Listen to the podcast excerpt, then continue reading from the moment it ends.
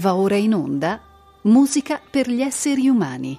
Vita e opere di Benjamin Britten a cento anni dalla nascita. Un programma di Alberto Battisti. Congedo veneziano.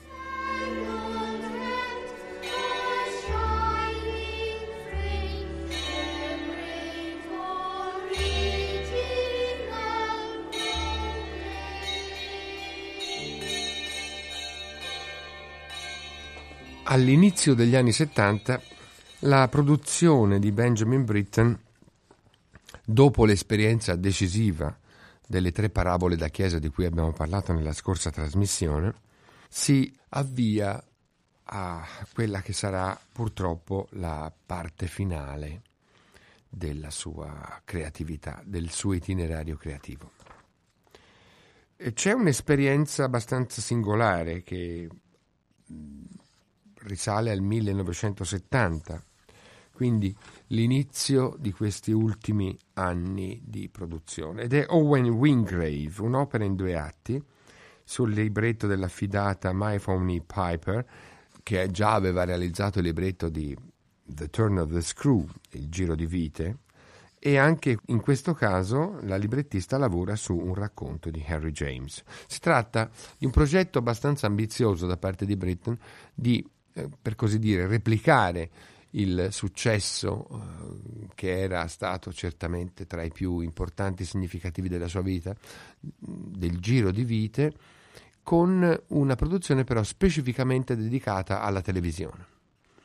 Bisogna anche ricordare che il Giro di Vite era stato trasmesso in televisione in un adattamento eh, realizzato dalla BBC alla fine degli anni 50 e ancora parzialmente rintracciabile su YouTube in frammenti, abbastanza impallidito come materiale video naturalmente, ma molto interessante per eh, la disponibilità della televisione di Stato inglese, i cui meriti non hanno certo bisogno delle nostre parole come lode e eh, eh, sottolineatura, ma pensare che negli anni 50 un'opera contemporanea freschissima di stampa e appena rappresentata al Festival di Venezia potesse arrivare fino alla BBC e quindi un, una trasmissione dedicata a tutta la popolazione inglese è qualcosa di abbastanza stupefacente se ci si pensa.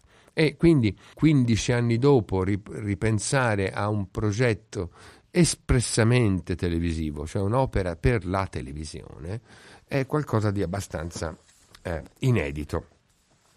D'altra parte, a quest'opera Owen Wingrave non ha mai arriso un grande successo perché probabilmente, anche se ci sarebbe forse bisogno di una riscoperta, di un approfondimento, di una rivisitazione quantomeno di questo titolo di Britten, eh, non ha la forza teatrale la capacità di coinvolgimento che Britten aveva raggiunto con il lavoro precedente, appunto il Giro di Vite, se ci rimettiamo naturalmente al teatro ispirato ai racconti alla letteratura di Henry James. D'altra parte l'orchestra in questo caso è molto diversa, è un'orchestra di, di amplissime dimensioni contrariamente a quella invece cameristica dei 13 strumenti consegnati al giro di vite. Ma non abbiamo certamente il tempo di occuparci di Owen Mingrave se non appunto per ricordarne la mh, mm, speciale natura e la particolare destinazione, ma in questi anni in cui Britten è anche molto preso dal suo festival di Aldebrough e da collaborazioni importanti che si sono nel frattempo stabilite quella con Mstislav Rostropovich prima di tutto, che pro- porta alla eh, creazione delle tre grandi suite per violoncello solo, ma anche le collaborazioni in duo e l'ospitalità riservata a un amico molto speciale, sempre proveniente dalla Russia, che è Sviatoslav Richter, al soprano Galina Vishnevskaya, cioè la, la consorte di mm, Rostropovich, ma anche al sempre più eh, costante rapporto di eh, stima reciproca e di amicizia che lo legherà all'altro grande protagonista della musica di, anni, di questi anni, anche lui destinato in breve tempo a scomparire di scena come Britten, vale a dire Dmitri Shostakovich. Ed è proprio Dmitri Shostakovich la persona a cui per la prima volta nella sua vita Britten mostrerà il suo lavoro in fieri su una nuova opera, una nu- un'opera particolarissima che potremmo definire un'opera testamento a tutti gli effetti. Un'opera con cui Britten sembra fare definitivamente i conti con se stesso in primo luogo e con l'arte e con i propri fantasmi. È Morte a Venezia, Death in Venice, ovviamente tratta dalla fidata Myphony Piper, dal racconto celeberrimo, dal romanzo breve, anzi per l'esattezza, di Thomas Mann, Der Tod in Venedig. Per comprendere a fondo quest'opera, sulla cui trama ovviamente ci eh, dilungheremo molto poco perché il racconto di Thomas Mann, che è seguito in modo fedele da, da Britten, non ha certamente bisogno di essere qui eh, rammentato o eh, ripreso bisogna anche eh, fatalmente riportare in campo quelle tragiche novità che caratterizzano questi anni di Britain. Uh, nel uh, 1972 Britain riceve una sentenza riguardante la propria condizione di salute, in particolare il cuore.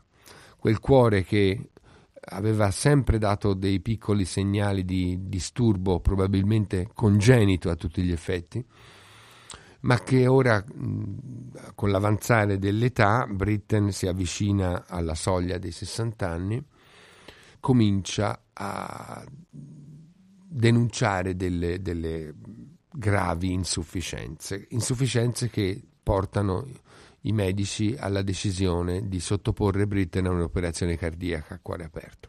Operazione che in quegli anni, oggi le cose sono forse un po' cambiate per l'evoluzione della cardiochirurgia, ma in quegli anni era veramente molto rischiosa.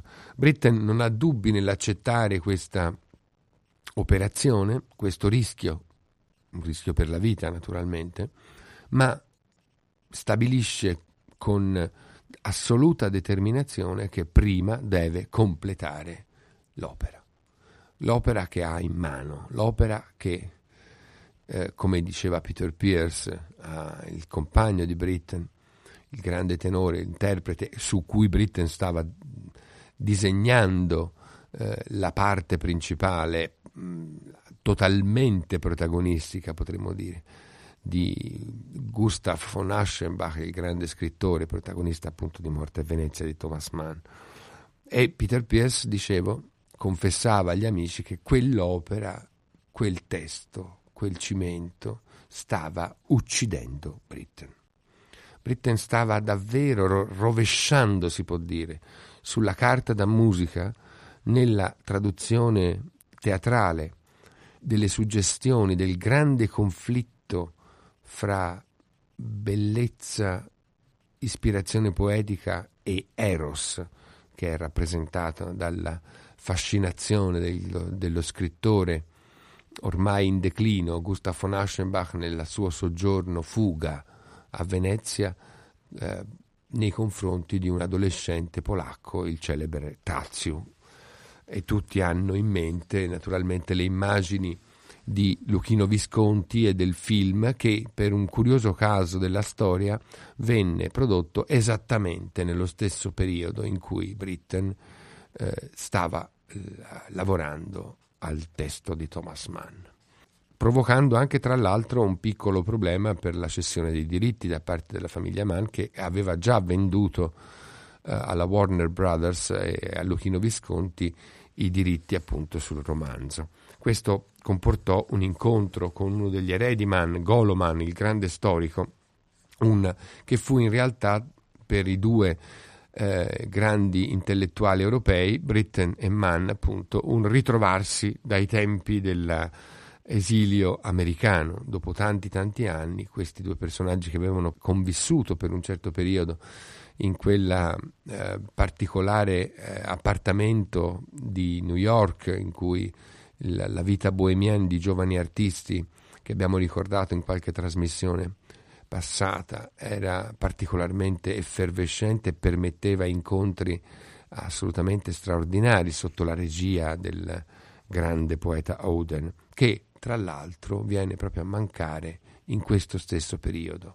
E dopo vent'anni e passa di divisione da, da, da, da Oden, Britten sente profondamente il dolore di questa separazione, di una separazione che era in realtà appunto una separazione già avvenuta nell'arte, nell'amicizia, nel, nel, rapporto personale che era stato profondissimo negli anni 30, dopo la partenza di Britain dall'America, ma come si suol dire, eh, nella, nel, nel profondo dell'anima, questi due grandi artisti si sentivano comunque affratellati e quindi la morte di, di Oden fu per Britain comunque uno shock e un'altra di quelle eh, profezie, di quei presagi che lo avvicinavano fatalmente al momento del congedo dal mondo e dall'arte.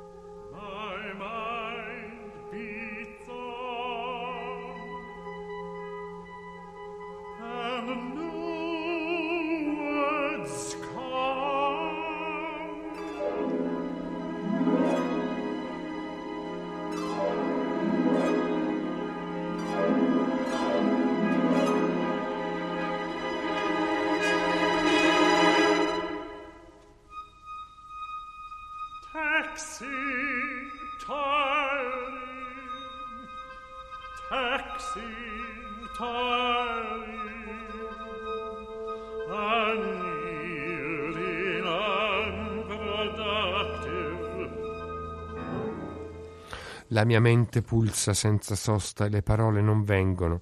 Gravoso, faticoso, inflessibile, improduttivo. La mia mente pulsa senza sosta, il sonno non mi ristora. Più che la voce di Gustav von Aschenbach con queste parole che aprono Morte a Venezia, in una strada nei dintorni di Monaco, questo senso di impotenza artistica sembra davvero la voce di Benjamin Britten che qui entra drammaticamente in scena e comincia una sorta di opera confessione. Si è parlato a proposito di questo testo certamente e in, più occasioni di una specie di coming out di Britten, come se ce ne fosse bisogno. Tutta la sua opera racconta di una fortissima tensione omoerotica. La sua vita stessa, il suo accompagnarsi fedelmente a Peter Pierce in un percorso che possiamo definire tranquillamente matrimoniale alla luce del sole e in piena ufficialità non aveva certamente bisogno di una confessione operistica in extremis o in articulo mortis. Viceversa è il fare i conti con se stesso che quest'opera riproduce, fare i conti con un dramma vissuto per tutta la vita, quello dell'attrazione verso gli adolescenti, ma anche di questa eh, identificazione totale nella bellezza e nella purezza, nella categoria, per così dire, dell'innocenza, dell'infanzia e della, dell'adolescenza, che era stata per Britten uno dei grandi motori di immaginazione artistica e di creazione il dilemma di Thomas Mann fra le pulsioni dionisiache e l'aspirazione apollinea trovano in quest'opera una via formidabile di disvelamento della personalità di Britten, che sembra qui davvero abbandonare ogni tipo di scrupolo e di affondare, per così dire, la lama dentro la propria stessa carne. In un senso di avvicinamento alla meta, alla, alla meta della morte, al traguardo che l'opera incarna ovviamente come nessun altro testo avrebbe potuto incarnare.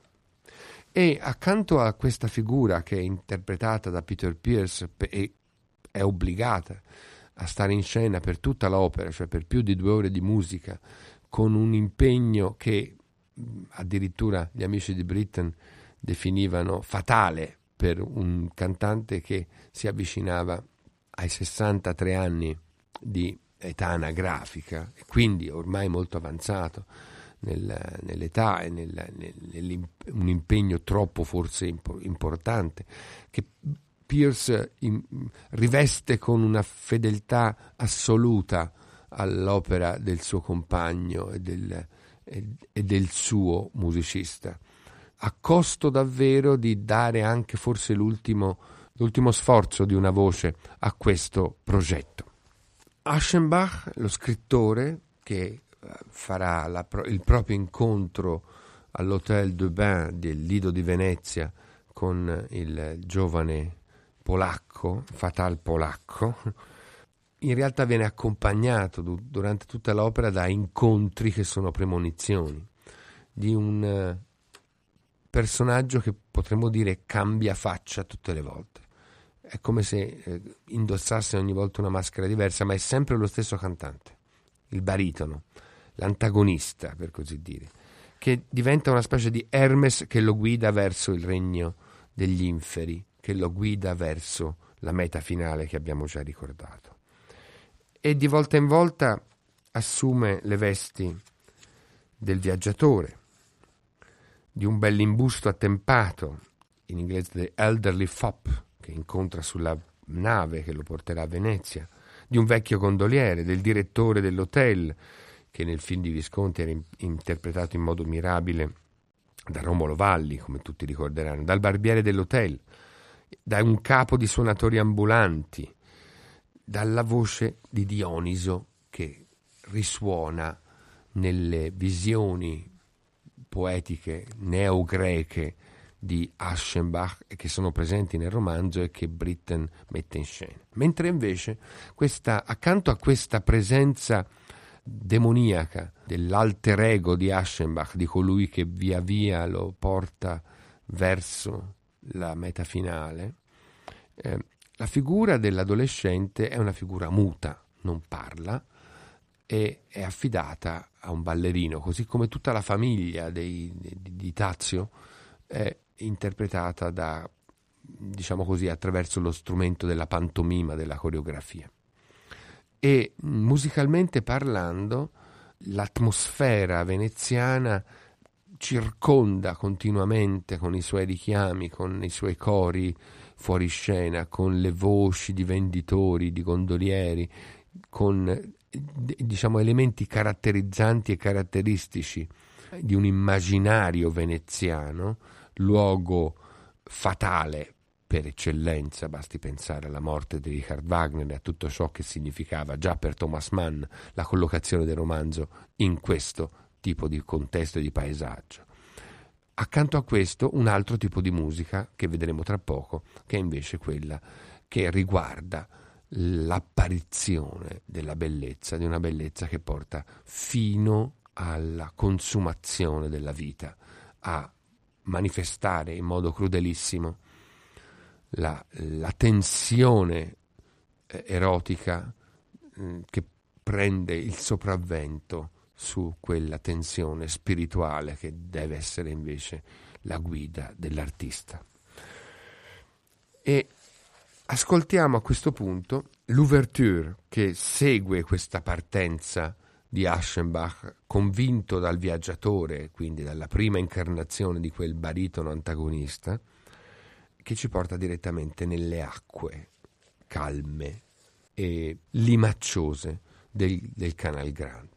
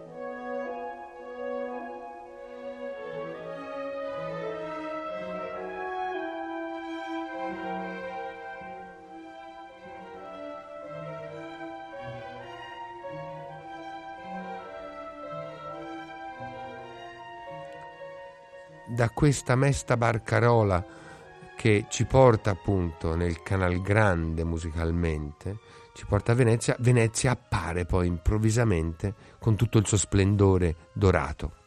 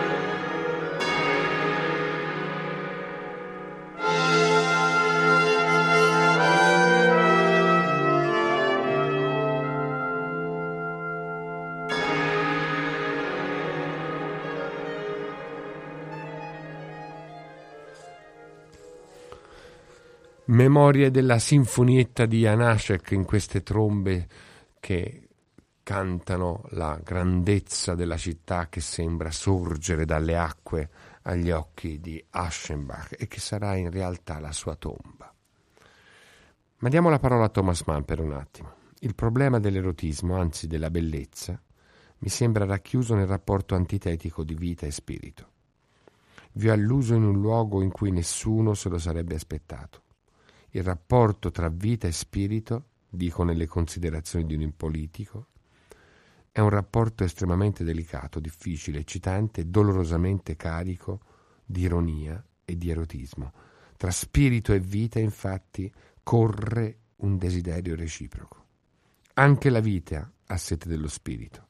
Due mondi il cui rapporto è di natura erotica, senza che appaia evidente la, por- la polarità sessuale, senza che l'uno rappresenti il principio maschile e l'altro quello femminile. Ecco ciò che sono la vita e lo spirito. Questo rincorrersi continuamente fra una pulsione che potremmo definire carnale, l'attrazione sessuale e invece la sua trasfigurazione spirituale. La trasfigurazione spirituale a cui mira l'arte, ma che diventa, nel caso di personaggi di sensibilità terribilmente eletta e reattiva come appunto Thomas Mann e Benjamin Britten, entrambi eh, accomunati da una identica pulsione omoerotica e in particolare proprio per i ragazzi più giovani, eh, fanno di questo conflitto la materia prima di, dell'ultima confessione di Britten, una confessione che era stata invece molto anticipata e liberatoria, potremmo dire almeno parzialmente, per Thomas Mann con la produzione del suo romanzo giovanile. E arriviamo a un altro ascolto.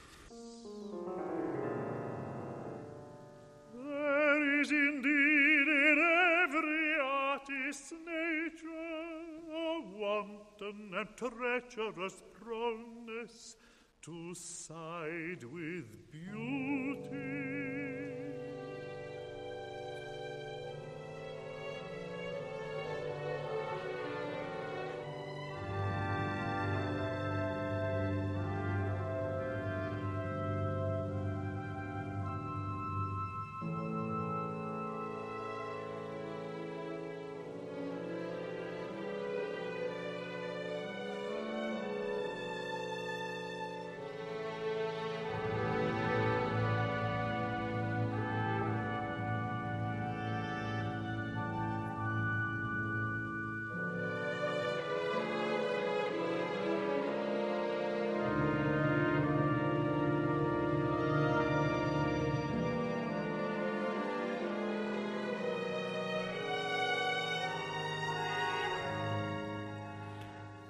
È innata certamente nella natura dell'artista la tendenza voluttuosa e ingannatrice di affiancarsi alla bellezza.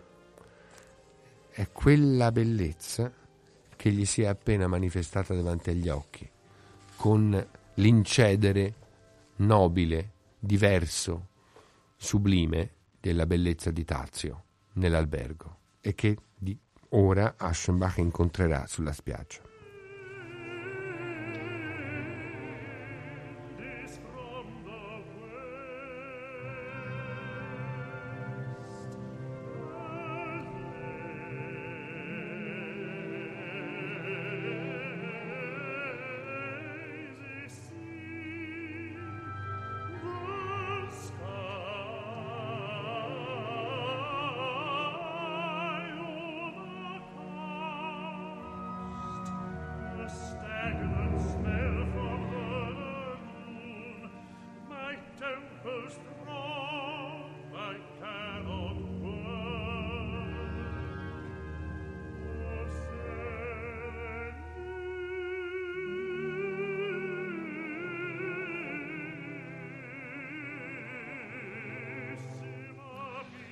Serenissima, sii gentile, o dovrò partire come sono già partito una volta.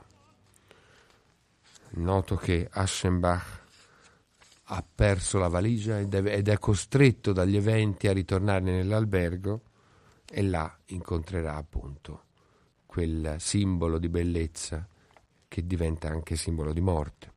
Chi ha guardato negli occhi la bellezza è già consacrato alla morte, recitavano i versi di August von Platen, così cari a Thomas Mann, e che sembrano essere la sottotraccia di tutta morte a Venezia, tanto nel romanzo quanto, a maggior ragione, nella musica di Benjamin Britten.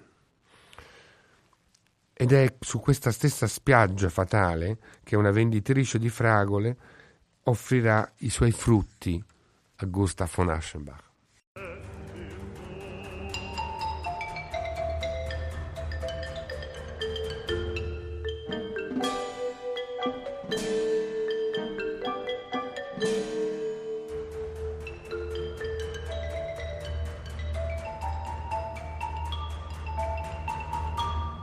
Ed ecco, siamo entrati con queste percussioni, con questo gruppo nutritissimo di percussioni, soprattutto di tastiere, cioè di xilofono, marimba e poi vibrafono, nel mondo di Tazio. Il mondo di Tazio sembra un mondo estraneo, che non appartiene all'orchestra tradizionale, ai suoni dell'orchestra classica, per così dire, ma che viene catturato da Britten, dalle sue memorie, reminiscenze, esperienze di gamelan eh, estremo orientale.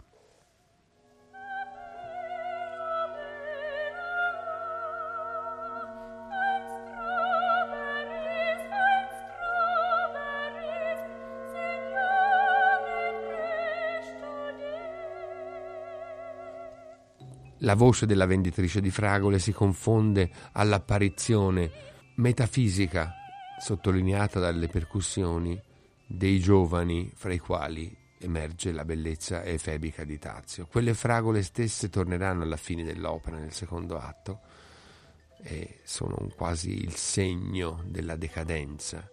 Queste fragole fresche in questo momento saranno fragole troppo mature e pericolose alla fine dell'opera, quando per l'ultima volta Aschenbach le accetterà dalla venditrice, ne gusterà una e sentirà il marcio nella sua bocca. Marcio di morte.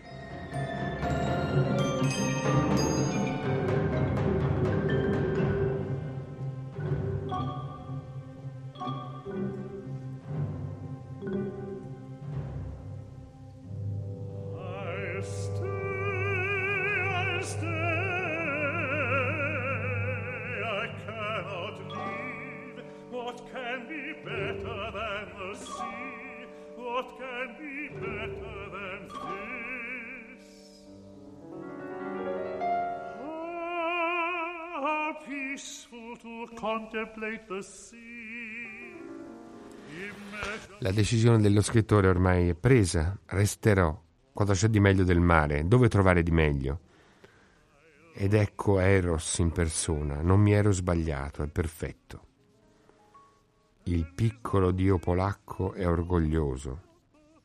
Orgoglioso come tutta la sua razza. È umano dopo tutto, perfino nella perfezione c'è un lato oscuro e questo mi piace.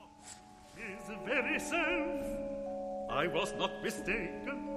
It is very good.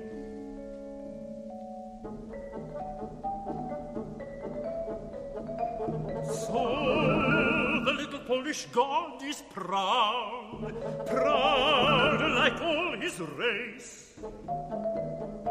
He is human after all.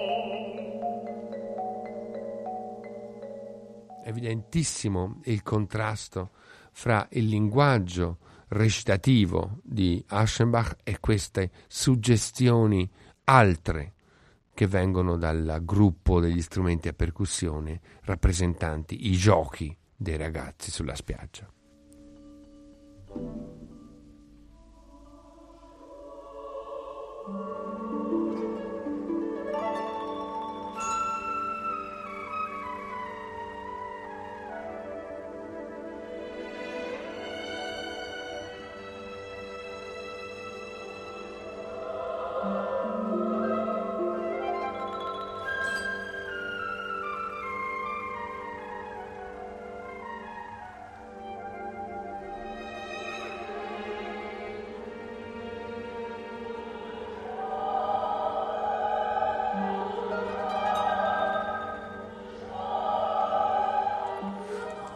Coro interno di donne misterioso come fossero quasi sacerdotesse di un culto orfico invocano il nome del piccolo polacco. Tacciu Tacciu e questo suono misterioso affascina ancora di più la figura di Aschenbach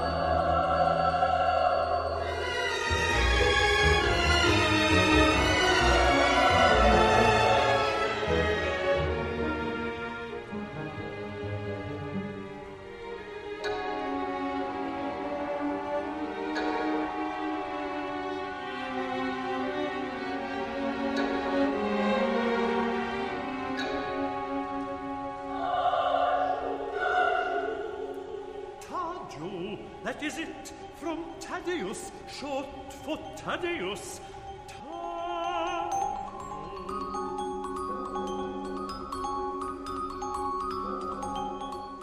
Ed è proprio il vibrafono in particolare che rappresenta le fattezze, le movenze, la magia di Tazio per Aschenbach.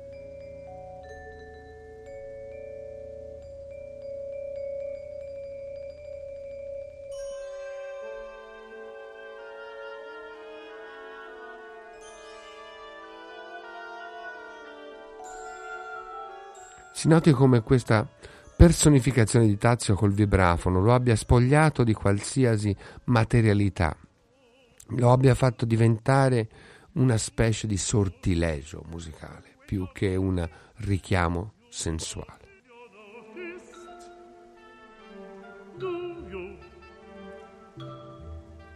E quindi, mia piccola beltà, te ne accorgi, eh? Te ne accorgi se ti guardano, non è vero? Così commenta la civettuole mosse di Tazio con i suoi eh, accoliti e con tutte le signore che lo accarezzano e ne lodano la bellezza. Lo scrittore separato, distante. liberate from the marble mass of language the slender forms of an art. I might have created him. Perhaps that is why I feel a father's pleasure, a father's warmth in the contemplation of him.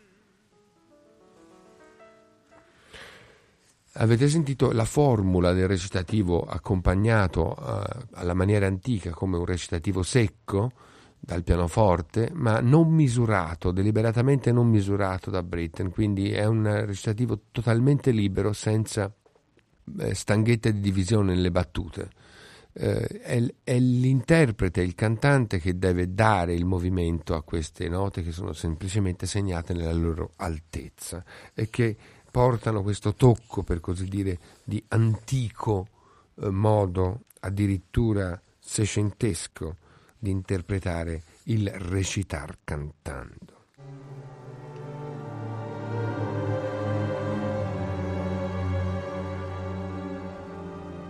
Here will I stay, here dedicate my days to La decisione presa ormai Aschenbach rimarrà al Lido di Venezia, totalmente stregato, sedotto dalla presenza divina del fanciullo e decide, secondo le sue parole, di dedicare i miei giorni al sole, al sole e allo stesso Apollo. È qui che si apre questa grande eh, sezione chiamata da Britten i giochi di Apollo un coro, la visione dei giochi dei ragazzi si trasforma in una cerimonia di apollinea epifania della bellezza, con la voce di Apollo che dall'interno, quindi da, dal palcoscenico, come una voce dal cielo, impone le sue leggi di adorazione della bellezza. Chi, chi ama la bellezza mi celebra, è mio l'incanto che incatena i suoi giorni sembra quasi una voce che guida come un Hermes più che come un Apollo le mosse, le azioni, la presenza del fatale Tazio. La voce di Apollo è significativamente attribuita a un controtenore, cioè privata della sua connotazione sessuale.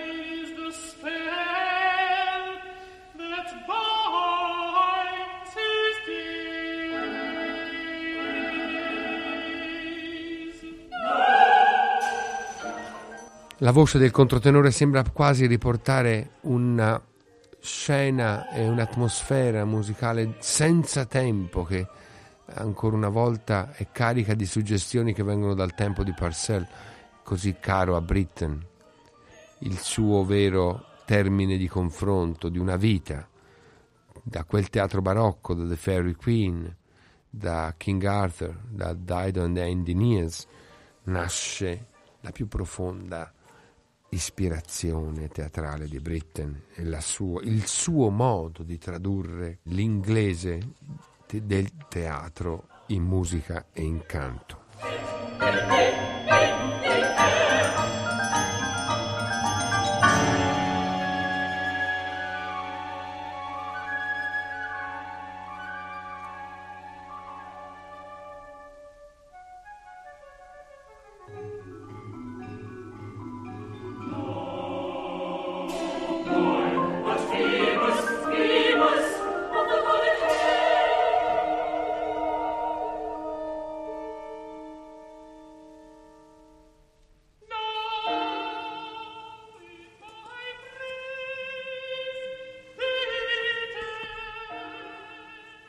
Ed ora muoviamoci invece verso la fine di questo lungo primo atto,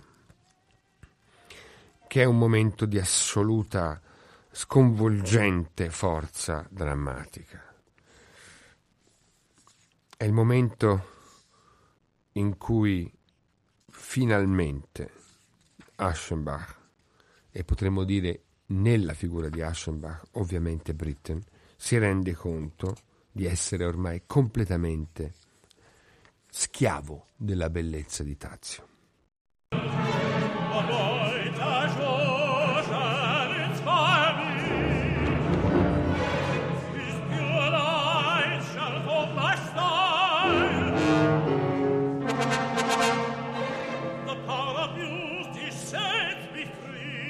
La frenesia di Aschenbach ormai è totale. Nella sua visione nel sogno in cui si confondono i giochi dei ragazzi sulla spiaggia con la visione di, di questa cerimonia di Apollo, arriva la determinazione, il, rag- il fanciullo Tazio mi ispirerà, i suoi puri lineamenti formeranno il mio stile, il potere della bellezza mi rende libero. Quante volte nella arte di Britten la voce, le figure, le forme dei ragazzi avevano dato ispirazione alla ricerca di una bellezza pura e di un'innocenza incontaminata.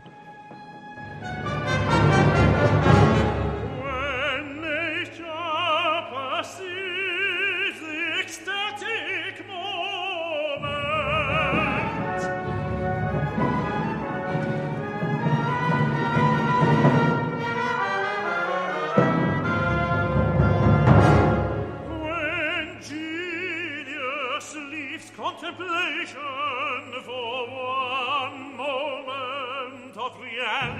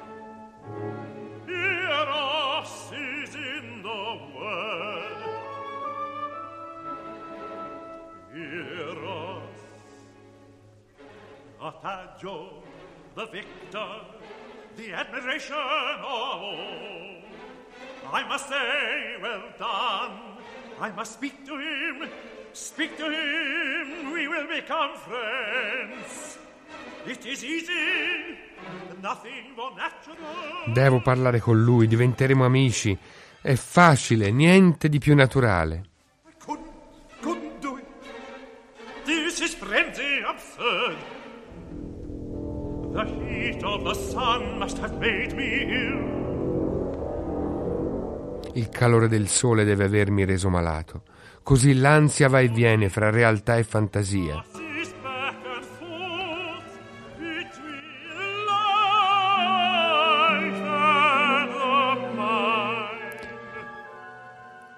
Tazio parte dalla spiaggia con la madre e incamminandosi all'hotel passa accanto a Aschenbach e gli sorride.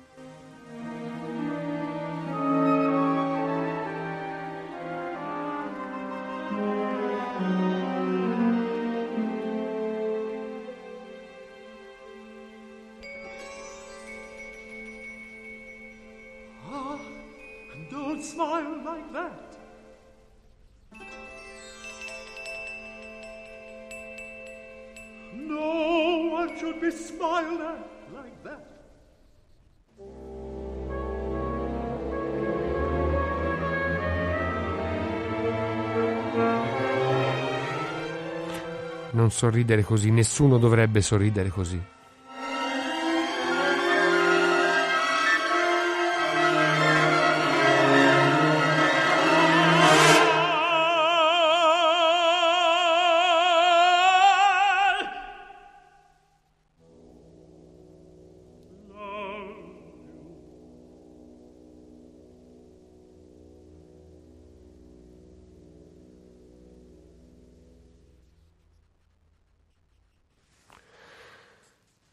Finalmente, presa di coscienza, terribile, quasi un vero e proprio parto che nasce dalla più profonda regione della psiche. Deve prendere atto, e sono le ultime due parole del, del primo atto, I love you, io ti amo. Il percorso verso la fine è soltanto a questo punto una via crucis di varie stazioni nelle quali ritroveremo progressivamente il misterioso personaggio che cambia volto, che cambia funzione, che diventa appunto di nuovo portiere d'albergo, suonatore ambulante, eh, osceno, impiegati all'ufficio di viaggio e così via, fino alla celebre scena finale sulla spiaggia, quando ormai il colera devasta Venezia, tutti sono partiti e parte anche la famiglia di Tazio. È l'ultimo momento sulla spiaggia.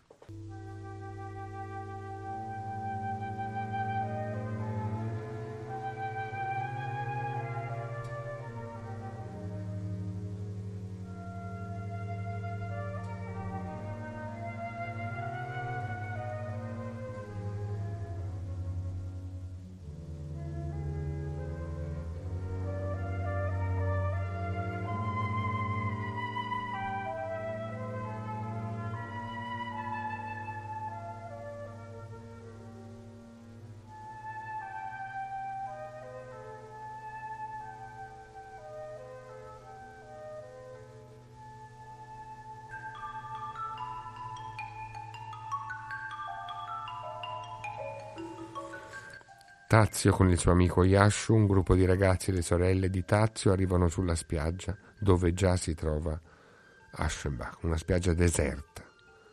Tazio e Yashu cominciano un gioco insieme, gli altri bambini guardano, il gioco diventa più violento con Yashu che domina la lotta. Gli altri bambini incominciano a spaventarsi, Yashu getta a terra Tazio che si inginocchia sul suo dorso. I bambini strillano. Yashu preme il viso di Tazio nella sabbia.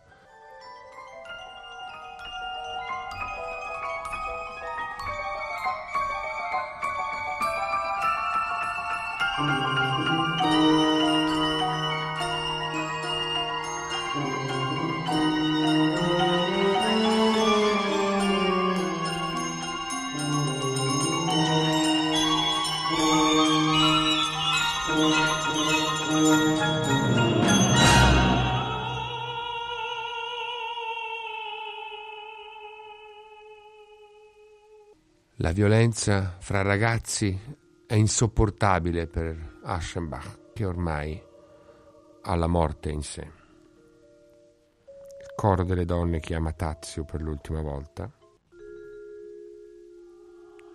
e di fronte all'ultimo sortilegio della bellezza di Tazio, l'ultimo gesto rivolto allo scrittore, Aschenbach sprofonda di colpo sulla sua sedia a sdraio.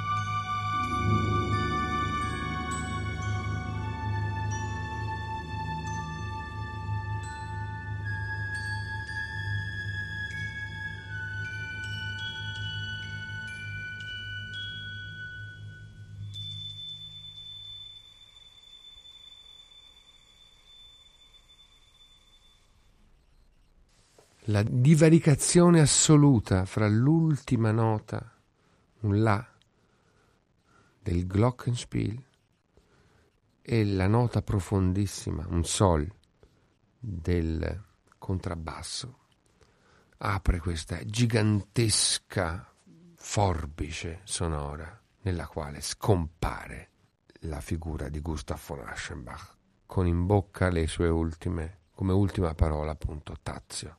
Ed è proprio le note di Tazio, un La e un Sol, che vengono riprodotte simbolicamente da quest'ultima battuta, in cui la musica sprofonda nel, nel più grave dei registri e si invola nel più acuto dall'altra parte.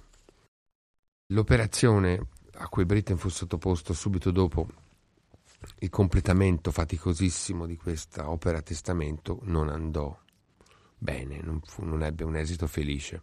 Britten rimase parzialmente paralizzato, non poteva più usare la mano destra, dovette ricorrere ad aiuti per poter continuare a scrivere e un, un episodio abbastanza commovente di, a fronte della volontà ormai del compositore di dire, rimanere sterile dal punto di vista crea- di nuove creazioni fu l'invito ricevuto dalla regina Elisabetta di, di comporre un omaggio musicale per i 75 anni della regina madre d'Inghilterra, la regina madre Elisabetta, e fu una commissione della regina stessa, Elisabetta II, che doveva avere dentro di sé un carattere, una, una memoria, diciamo così, eh, scozzese. E infatti, Birthday Hansel, questa piccola composizione che risveglia la capacità creativa di Britain di fronte alla richiesta della, della famiglia reale non, non, non, è in grado di resistere e che permette poi le ultimissime composizioni di un, di un musicista ormai condannato alla sedia a rotelle e alla quasi totale immobilità a, ad aspettare la morte, quella morte che però aveva già cantato con senso di totale liberazione, come si è potuto ascoltare nelle ultime battute di, di Morte a Venezia. Nasce l'ultimo quartetto, il terzo quartetto, che è profondamente legato al materiale musicale di, di, di Morte a Venezia e che cita una melodia, la cosiddetta Serenissima, appunto, che è una delle melodie principali sulla quale è costruita la passacaglia finale di questo grande quartetto. Ancora una passacaglia per Benjamin Britten. Ma vogliamo finire questo nostro omaggio per i cento anni del compositore con un, un, ultimo lavoro. Non essendo più in grado di scrivere per il teatro, Britten scrive una cantata da camera alla maniera barocca e la dedica alla grande voce di una giovane cantante in grande ascesa, Janet Baker, prendendo il soggetto ancora una volta dalla turbamento per la bellezza. Ed è un soggetto celeberrimo, quanto quello di Morte a Venezia di Thomas Mann, forse ancora di più, viste le sue antichissime ascendenze.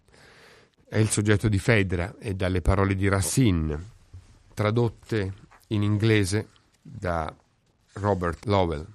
Ancora una volta la passione impossibile e illecita di, un adulto la Aschenbach, in questo caso Fedra, travolge la vita e trova la quiete soltanto nella morte. Laddove i sensi infiammati cedono alla purezza e le colpe vengono cancellate, insieme alla forza di vivere. La colpa dell'eroina di Euripide e Racine è quella d'amare Ippolito, il figlio del proprio marito Teseo. E invece il protagonista di Morte a Venezia, lo scrittore Aschenbach, ha scoperto in un adolescente polacco di vaghissime sembianze l'approdo impossibile del proprio culto della bellezza. Amori diversi, quindi, e specchi di una condizione umana soggiogata dai sensi e dall'adorazione per la giovinezza.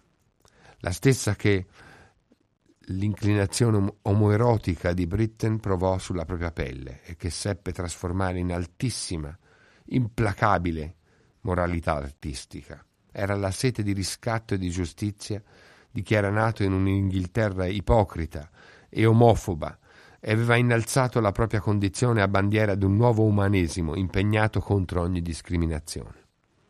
Britten, in questa ultima estrema cantata, ebbe certamente come modello illustre la cantata Arianna Anaxos di Haydn, ma anche il grande adagio conclusivo, la grande passacaglia l'addio di Didone suicida alla sua ancella Belinda, When I am lured, led in earth, dal Dido e Indinias di Purcell, quel musicista che appunto, come abbiamo detto tante volte, è stato il maggior punto di riferimento della carriera di Britten.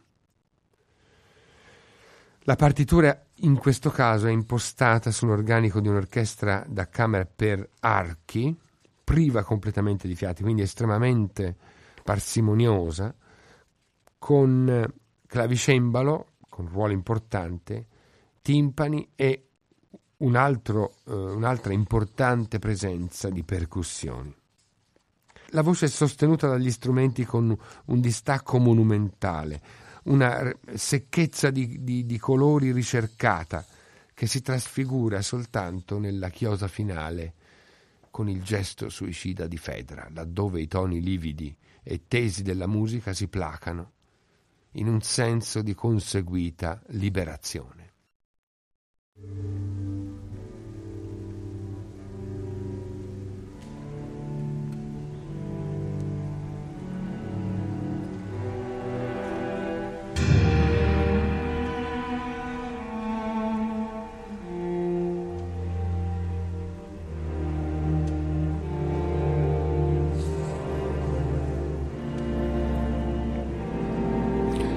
Tempo è troppo breve, vostra maestà, fui io che desiderai vostro figlio con occhi ardenti.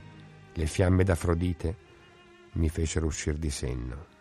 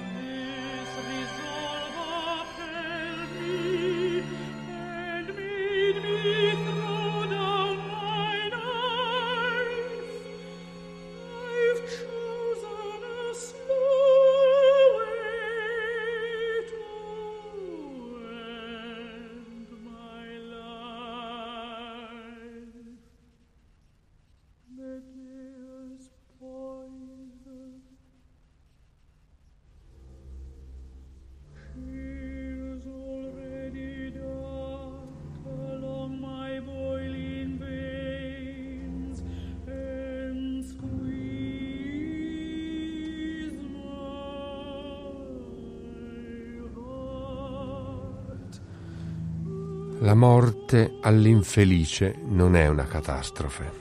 Così canta Fedra in una speculare dimensione autobiografica da parte del compositore.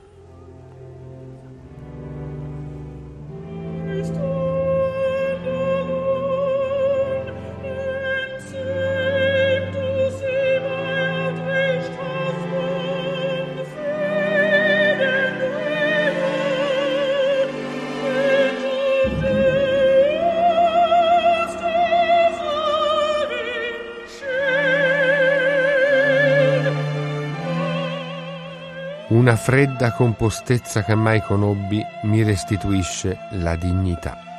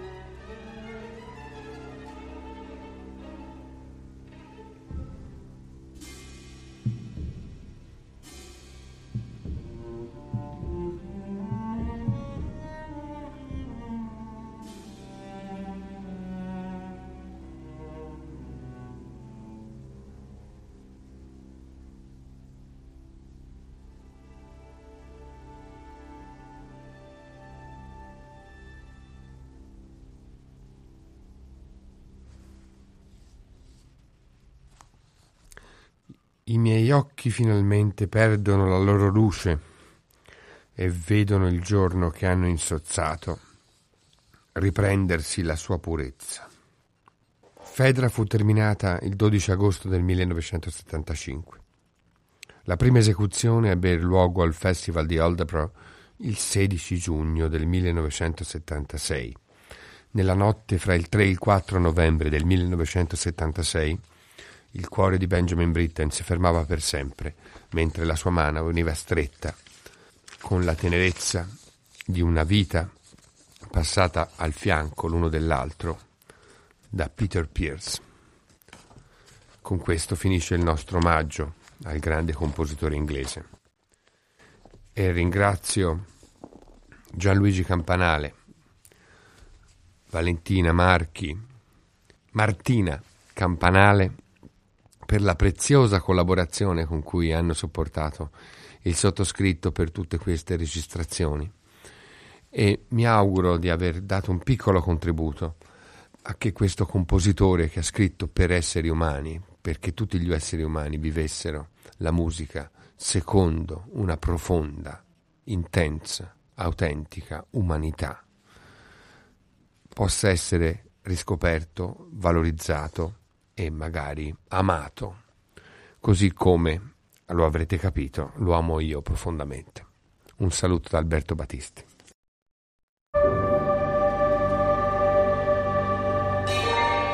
Abbiamo trasmesso Musica per gli esseri umani, vita e opere di Benjamin Britten a cento anni dalla nascita, un programma di Alberto Battisti, congedo veneziano.